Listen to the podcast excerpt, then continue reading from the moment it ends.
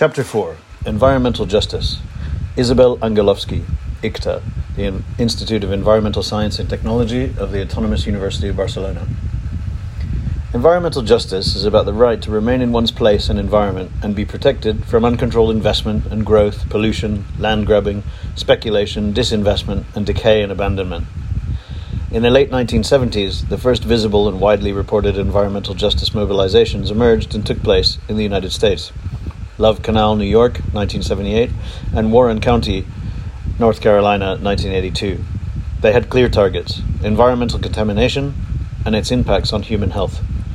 Love Canal embodied the struggles of white working class residents fighting against 20,000 tons of toxic chemicals sitting underneath homes and schools and winning the relocation of 833 households. Warren County added a racial dimension to the environmental burden impacting historically marginalized groups, as African American residents became the target of 10,000 truckloads of contaminated soil to be spread in a landfill that the Environmental Protection Agency had authorized.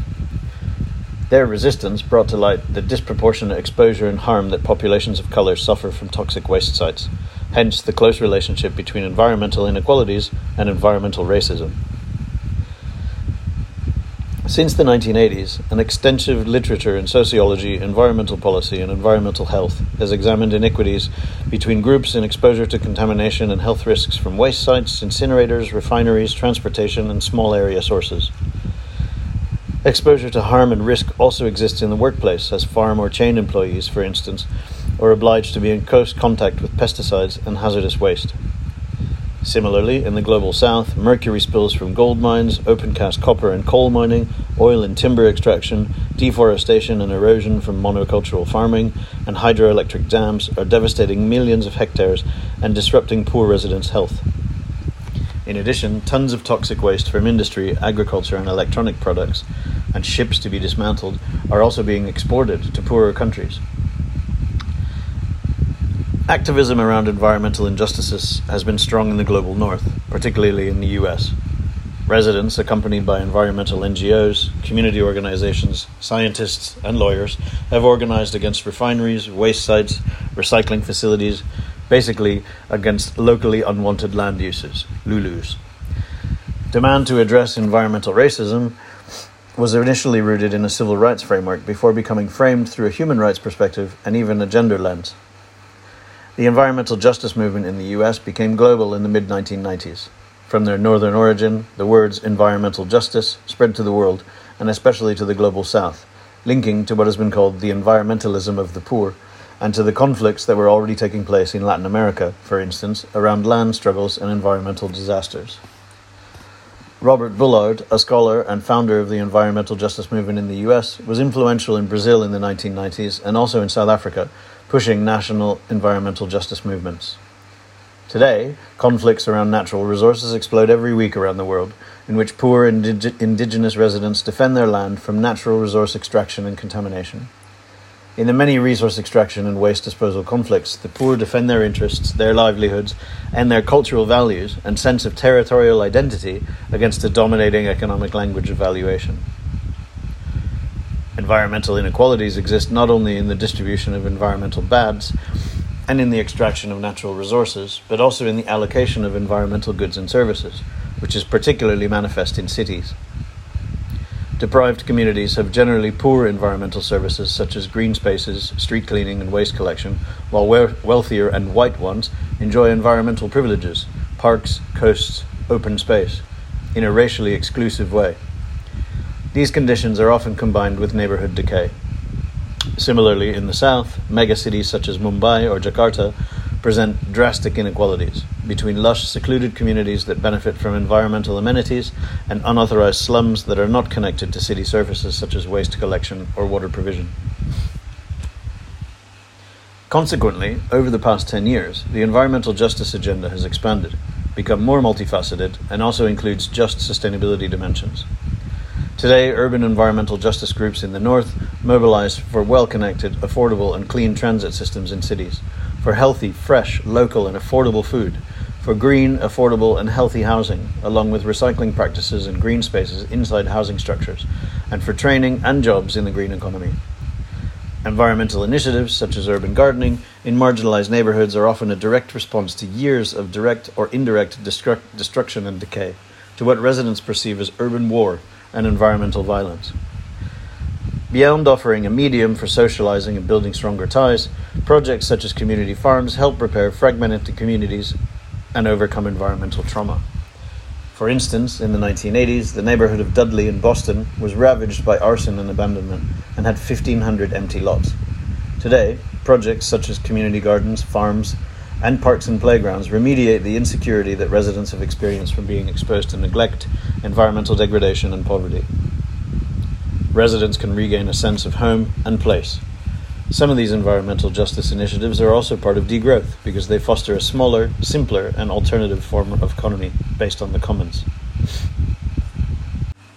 Scholars such as Logan and Molotch have used the image of the growth machine to point to elites, rentiers, and the economic and political coalition around them as being the motor of unregulated capitalism, private capital accumulation, and spatial inequalities.